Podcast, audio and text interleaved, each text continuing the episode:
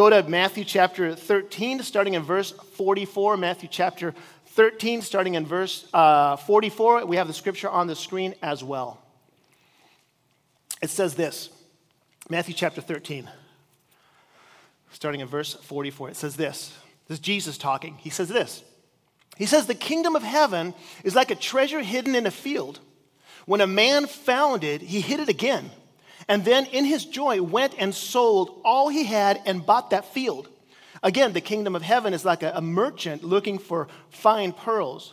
When he found one of great value, he went away and sold everything he had and bought it. And so today we're starting a brand new series, and we're talking about parables for life. Parables for life. And this first message is really divided in two parts. The first part is going to be sort of an introduction to the concept of parables in general. And then the second part of this message, we're going to uh, go into this specific parable. And so I want to ask you a question. Have you, have you ever been in a situation? It makes me laugh to think about this because I think a lot of guys have been in this. If you're married, you've been in this situation. So I'm just already laughing. Have you ever been in a situation where, where you know you should be listening, but you're not?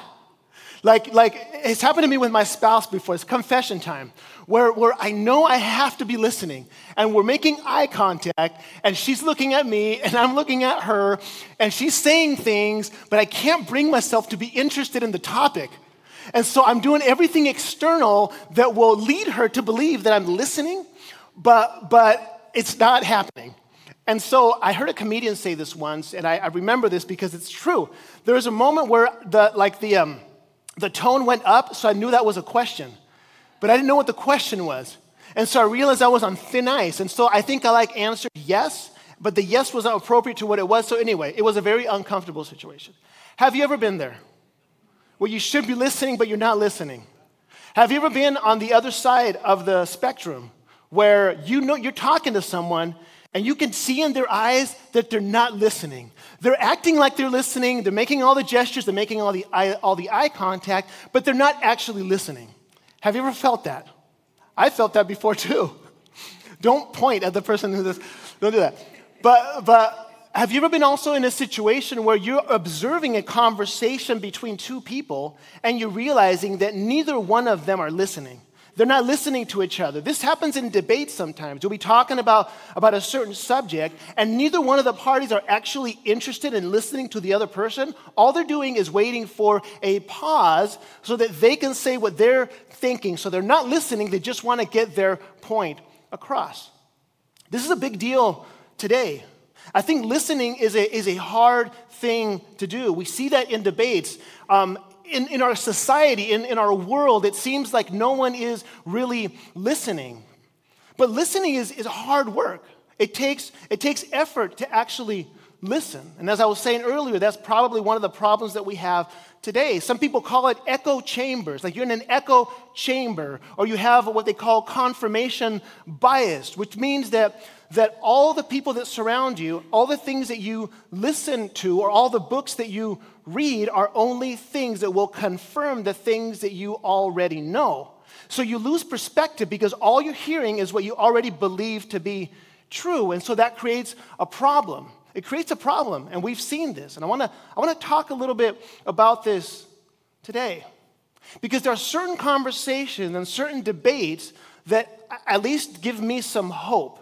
Like I've heard debates that you listen to both parties, and they could be on, on separate or opposing sides of the spectrum, but both of them, even though they disagree on almost everything, are actually curious about the truth. And so you're on this side and you're listening to the other person, and, and you're, you're actually assuming that maybe the other person uh, knows something that you don't. Those conversations are really interesting because both of them are trying to find the truth, and they will follow the evidence wherever it leads. But that kind of stuff is really, is really uncommon these days. Listening to one another, actually listening to the other side. Because there's fear in listening. There's fear. Because many of us have our ideas attached to our person. And so when someone is saying something that we disagree with, we feel like it's a personal attack. That's why things can get personal when you're having a conversation.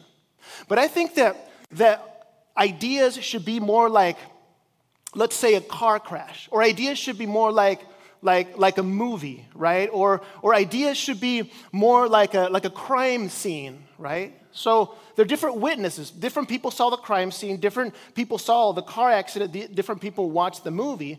They watch the same thing, but they have different perspectives on the same idea. That's what happens when you detach yourself from your personal echo chamber or from your confirmation bias. You stay open. You stay open to, to listening and knowing what the other people have to say. Seeking the truth wholeheartedly. Seeking the truth. Like, I just want to know what is true. But listening is hard, it's very hard. And Jesus knew this. You see, this is not just true for us today. Jesus knew this about, about people. And what's true in Jesus' time is also true for us today. It was hard for people to listen back then, too, because many people, they had their biases already. They knew what they thought that they knew and what they thought that they believed. They had all their preconceived notions. They had their identities also connected to their political views. They had their identities also connected to their religion. They had their identities also connect, connected to their idea of what God is. And so Jesus had a challenge. Jesus had to find a way to break through all of this noise, had to break through and, and get through to people. And he did. So much so that even till, to our present period of, period of time, we are quoting Jesus. Christians and non Christians, we are remembering the teachings of Jesus. Turn the other cheek, the Good Samaritan, right? The golden rule do unto others as you would like them to do to you. You see, Jesus was a master teacher, he was a master, master teacher. And one of the reasons the teachings of Jesus were so memorable because it was because he taught in a story form. Many times he would teach in a, in a story form. He would teach through, through stories. And now, why did Jesus use stories? Why would Jesus choose to use stories? Because stories have a way of cutting through all the distractions. Stories are powerful, they're very, very powerful.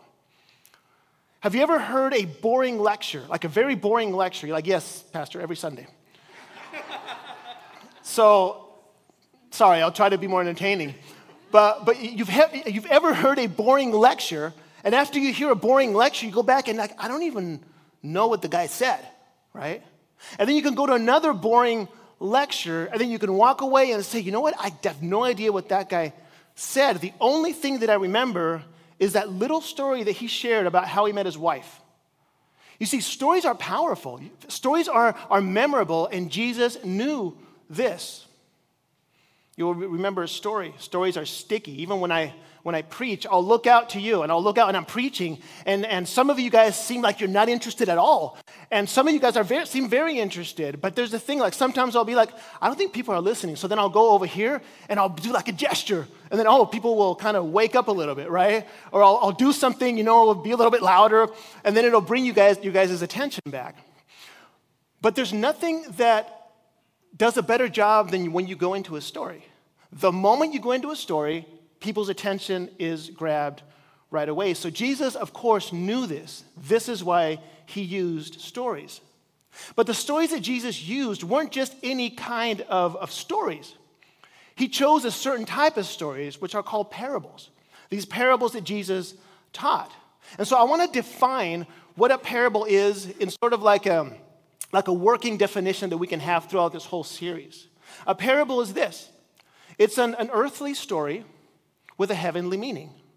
So a parable is, a, is an earthly story with, a, with a, heavenly, a heavenly meaning. And these parables weren't just regular stories. You see, number one, these stories were, were short.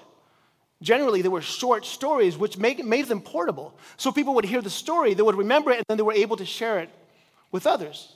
Another thing about these parables that they weren't very detailed. There was not a lot of detail into these stories, which also made them easy to remember and easy to share.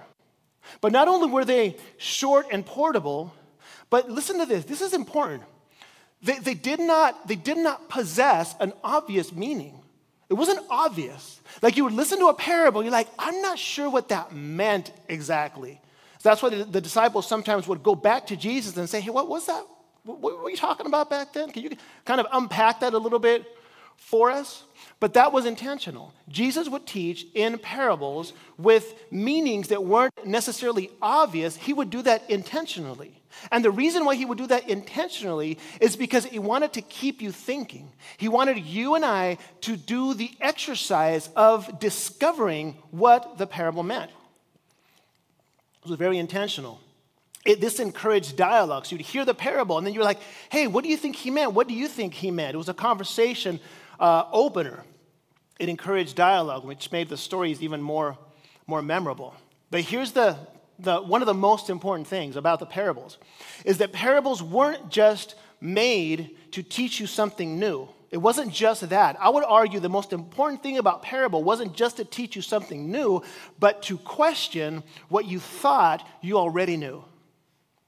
It would bring into question the things, the preconceived ideas, the preconceived notion, the, the confirmation bias, these echo chambers that people were in. Like, oh, I always thought that it was this way, but then they would hear a parable and they're like, man, it seems like he's talking, to, he's talking about something else. It seems like he's challenging some of these preconceived notions about God, about the world, about religion, about relationships, about politics.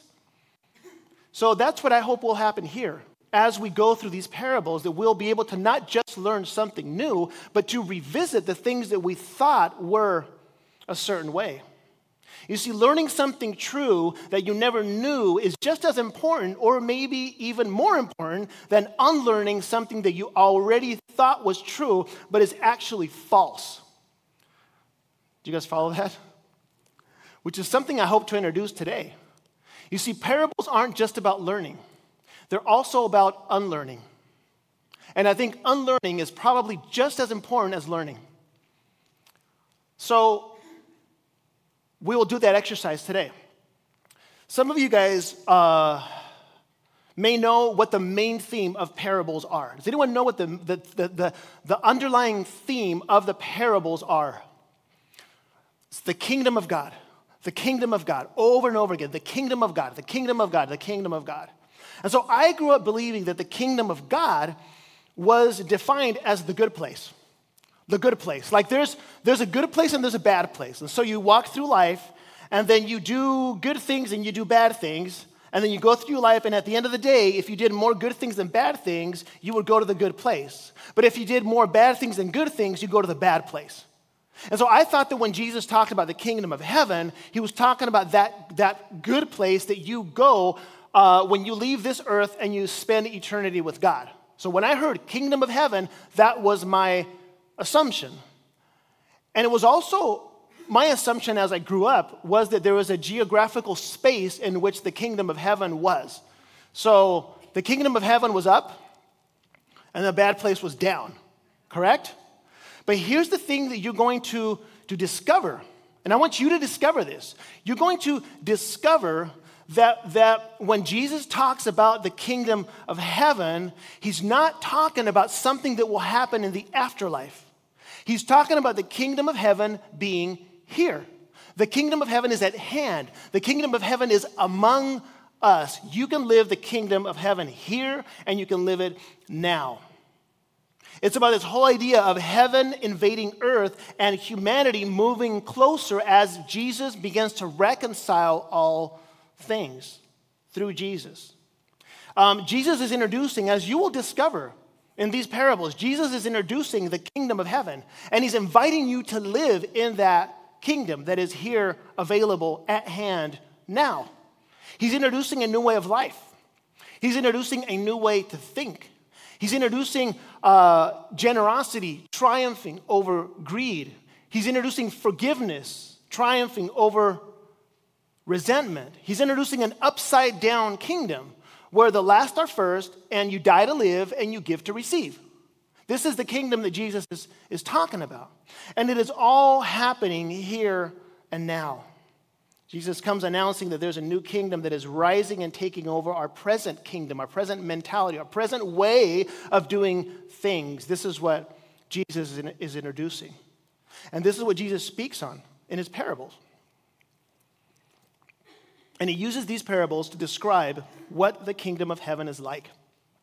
That's why Jesus will say over and over again, the kingdom of heaven is like, the kingdom of heaven is like, the kingdom of heaven is like. And I'm like, why don't you just tell me what it is? Why do you have to tell me what it's like? Just tell me what it is. Just be straight up, tell me this is what the kingdom is. And you're like, okay, now I know what it is. Thank you for telling me that. But it's not that simple. Because how do you tell someone about something? How do you tell someone about something? How do you tell someone about something that they've never experienced? How do you tell someone about a flavor of ice cream that they've never tasted? Right? Well, what you do is you use the, the known to explain the unknown. And here's what I mean if I'm trying to explain to you what a flavor of ice cream is and, I, and you've never tasted it, I'm going to say something like, well, it's kind of like a, a mixture between strawberry and chocolate. is somewhere in between. And you're like, okay, something like that sounds nasty, by the way, right? Just that flavor. But, but you try to explain the flavor by something that you know. You, you explain the unknown by the known. If you try to describe a personality of someone that you've never met, right, you're going to explain the known, sorry, you're going to explain the unknown by the known. So I'm going to say, I met this guy, he's pretty cool. Well, what, what is he like? Well, he's like a, he's got like the sense of humor of Tony, but he's got like the sensibility of CK, right? She's like, okay, so I got kind of a general idea of what it's like. But the problem is when you try to describe something that, that no one has any categories for. Like, how do you explain something to someone that they don't have any categories for? Like, they've never been to the beach before. They've never even seen a picture of the beach. They've never even heard the beach. How do you explain it? How do you explain what it means like to be, to be a father, for example, to someone who's never been a father, who's never experienced it, who thinks it's just like an, an upgrade from having a, a, a dog, right? Oh, it's kind of the same. Like, no, dude, it's not the same thing. It's so different. But how do you explain it? You know? And so the reason why I say that is because Jesus is trying to explain to us and to the disciples the kingdom of heaven and how do you find categories to be able to describe it. So he goes over and over and over again saying, The kingdom of heaven is like, the kingdom of heaven is like, the kingdom of heaven is like. And so in this series, we're going to be looking at, at six of these parables. And my hope is that together we will, we will get to a better understanding of what the kingdom of heaven is, of, of us to be able to unlearn what it is not, and for us to be able to learn how to live in the kingdom of heaven. And so today we're going to we're going to start off with the first one. It's the parable of the hidden treasure. That's that's the parable for today. The parable of the hidden treasure is what we're going to talk about this morning. So, the hidden treasure, Jesus is trying to emphasize the value of the kingdom of heaven. That's the, that's the goal here. He wants you to understand how valuable the kingdom of heaven is. And so, we've all lost things before, right? Like I lost my wallet at Six Flags like three years ago. Lost my wallet. It was gone, you know. It was kind of a drag. You had to replace, you know, debit card and also driver's license, all that kind of stuff. It was like, eh, that was kind of a kind of a drag. But some of you guys have lost more than that, like infinitely more than that. You've had huge material losses. You've had huge friendship losses. You've had people re, even recently who have, who have died and left, left this earth. That's a, that's a big, big loss of something very, very valuable. And so, what Jesus is doing here is he's referring to the value of the kingdom. He wants them to feel the value of what the kingdom of heaven is in this parable. So, I'm going to go ahead and read it again. Matthew chapter 13, verses 44 through, through 46. It says this this is Jesus talking. He says, The kingdom of heaven is like treasure hidden in a field. When a man found it, he hid it again, and then in his joy went and sold all he had and bought that field. Again, the kingdom of heaven is like a, is like a merchant looking for fine pearls. When he found one of great value, he went away and sold everything he had and bought it. And so Jesus is, is, is, realizing that we're, that we're all on a search. We are all looking for something in our lives. Every single day, we're, we're looking for something. We're, we're searching for something. I was talking to my, to my older son the other day, and I was, I was trying to make a joke, but it never works. I dad jokes. just, he's like, looks at me like, Dad, you're so lame. Like, I don't even understand. I was trying to make this joke because he scrolls through his phone a lot, like most kids do. He's kind of scrolling, scrolling, scrolling, scrolling. I'm like, Justin, did you, did you finally find what you're looking for? Did you find it? Have you found it? You've been looking for three years. Did you find that thing that you're looking? Because in my mind, I'm like, there's gonna come a day when he's gonna be looking at his phone and he's like, I finally found it. And then he's just gonna throw it away. See, that's, I think that's really hilarious. That whole idea in my mind of him finally finding it. But I think the, the concept of a phone and, and scrolling is kind of a rep- representation of what life is like. We're all looking. We're looking, we're looking for the next thing, the next thing. Like we're trying to, to find something, something. It's like that old U2 song that says, I still haven't found what I'm looking for. That song speaks to us because, because it is so, so true. We're looking, we're looking, we're looking for meaning, we're looking for purpose, we're looking for joy, stability, happiness. We talked last week about shalom, the sense of like, finally, I have found it. We're in that search, and Jesus knows that. We search for it in everything we do. So the parable is addressing this. We are all looking for our own proverbial treasure. We are all looking for our own proverbial pearl of great value. Another thing that's important about this is that it, it highlights the fact that it is hidden, that the kingdom of, of, of heaven is, is, is hidden. Like we have to, it's not in plain sight. You have to work for it, you have to find it. There's this search that takes place, and the result of that search is the promises you will you will find it. You will ultimately find what you're looking for, which reminds me what Jesus talks about in Matthew chapter 7, starting in verse 7. He says this it says, Ask and it will be given to you. Seek and you will find. Knock and the door will be open to you. For everyone who asks receives. The one who seeks finds. And to the one who knocks, the door will be, will be opened. Some of you guys need to hear this today. Some of you guys need to hear this today because, because if you're searching, I want to I wanna invite you to keep going. Keep going. Don't just settle. Keep searching. Some of you guys are on the fence about Jesus today. You're like, I don't know. I don't want to discourage. I don't want to, like, just keep going. Keep going. There's a promise that you will find what you're looking for. You will. You will. Keep going. Don't attach yourself to your, your preconceived ideas. Open yourself up to learn and to unlearn. You see, the kingdom of heaven is not just a one and done. Oh, pff, found the kingdom of heaven. I can put that away and continue with my life. No, the kingdom of heaven is like a, is like a box that you open, and in that box, there's three more boxes. And then each of those three boxes has three more boxes. And every box that you open is better than the one before. Keep going. This is a journey that we are all on. See, there's a promise of a response when we seek. It says, You will find. So, this is a question for you Christian, non Christian, on the fence, having questions in your life. I'm asking you this Are you seeking? Or are you just going through the motions? I'm seeking. I'm still, I keep going. I keep going. I'm going to keep going. And the promise is this you see, they found it. They found, he found that treasure the merchant found that pearl. And what they find is so valuable that they sell all their possessions. That is the value of the kingdom of heaven. It implies that the kingdom of heaven has a price that needs to be paid. The kingdom of heaven wasn't free. The pearl of great price wasn't free. This would cost them everything. And you're like, Pastor, like, I don't want more work. Like, I'm so busy. I got to work for this thing. I got, my schedule is jam packed. I've got no time to seek for the kingdom of heaven. I'm already exhausted. It's not what that is.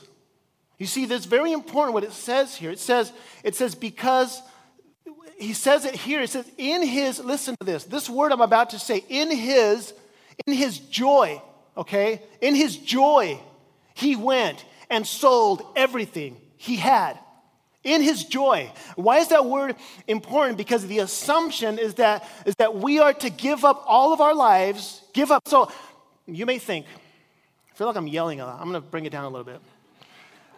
This is very important because the assumption is that the call, the, the, the invitation today is to to give up all of our lives, to sell everything, to give up your whole life in order to then receive the kingdom of heaven. That's not what the parable is about. The parable is this. The parable is this person is seeking, and he's still seeking, and he's still seeking, and he finds something that is so valuable that nothing else makes sense in his life other than selling everything in order to possess that. That is very different, brothers and sisters. It's very different.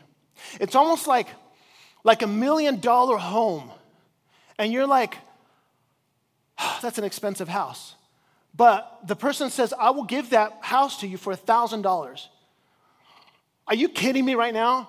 But the problem is, I don't have $1,000. What will you do? Hey, you will do anything to get that money. You will sell your clothes, you will wash windows, you will sell your, your, yourself. Like, you will do anything to be able to have that money to buy that house, not because, oh, I got to do all these things in order to earn that house. It's because it's the only thing that makes sense. To do that, that's the value of the kingdom of heaven. It's what they discovered. They discovered the ultimate value of this. Like, this is the only thing that makes sense. They'll do whatever it takes joyfully. Like, this, I'm so excited. Like, I'm so happy. I know what I have to do now. This is the only thing that has value in my life. And so, my question to you this morning is this How is the search going? How's the search going? Are you seeking? Are you still seeking? Are you still hungry? I, I believe that if you're here today, it's because you are seeking and you are hungry. And that's the invitation today to keep it going, keep it going. Keep it going. Keep asking questions. Keep moving forward. Keep looking through the scriptures, and you will discover, hopefully, in this, these parables too, like, oh man, that's, that, that's what he actually was saying. I always thought it was this, but now it's that. That's part of this process, this part of this journey that we're going to be on, be on together. So I'm going to end with this. Um, I hope I deliver this properly. That's my inner voice saying, like, oh, I hope this comes across well. I'm sharing that with you. Like, I want to share something with you that I think will be very valuable. I heard someone once say that that the value of something is determined by the price someone is willing to pay for it. So, my wife and I, we're in the process now of selling our house. We have our house in Chile, we're selling it. And there's a process that takes place there. The, the, the appraiser has to go, he has to say, this is what the house is worth. And then we decide, you know, what we're going to decide to sell it for. So he's got his version of like the value of the house, and I've got my version of what the value of the house I think is. But the value of the house is really determined by the price someone is willing to pay, right? Marcos? Yeah. Sometimes it's more, sometimes it's less. You assume you're going to sell a house for a certain price, sometimes it's more, sometimes it's less. But the value of something is defined by the price someone is willing to pay. And so maybe you're here this morning and you're questioning your own value. Like, I don't even know if I'm valuable. I don't know if I'm valuable. Like, you have your opinion, your version of what you believe your value is, and you may take your cues from other people and how they value you, and they say they have their own opinions about you. But the reality is that your value is determined by one thing and one thing only by the price someone is willing to pay for you. Jesus paid the ultimate price for you. So if you ever wonder what your value is, each one of you here, you are worth the price of Jesus. And so, how do we respond to this? How do we respond to this amazing thing that the scripture tells us? Well, we respond by living our lives in the kingdom that Jesus died to establish. And you may think about the kingdom and you may say, well, under the same principle, yeah, the kingdom is valuable. It's valuable to me.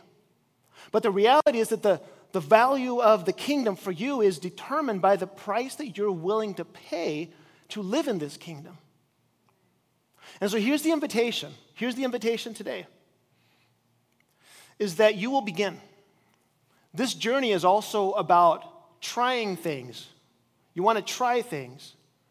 So, living in the kingdom of God means this replacing greed with generosity. It means replacing revenge with love. It means replacing selfishness with compassion it means replacing resentment with forgiveness. It's living in this kingdom, beginning to live in the kingdom. And so I don't know what you're going through today. There's no way for me to know exactly what each person is going through today. But I want to ask if we can maybe close our eyes for a minute and bow our heads, and I'm going to say a few things, and then we're going to, we're going to pray. Because this morning, maybe you're here and, and you're just, you're discovering new things. You're here, you're, you're walking, you're, you're getting close to God. You're asking questions. You're wondering if the Bible is even true. You're wondering if the resurrection actually happened. You're, you're wondering these things. And these are good questions. They're good questions. I don't want to discourage them. But I also want to encourage you this morning to keep walking, to keep searching, to hold your truths loosely, realizing that these parables Jesus used to, to, to invite questions to be asked about what it actually means to walk in this world.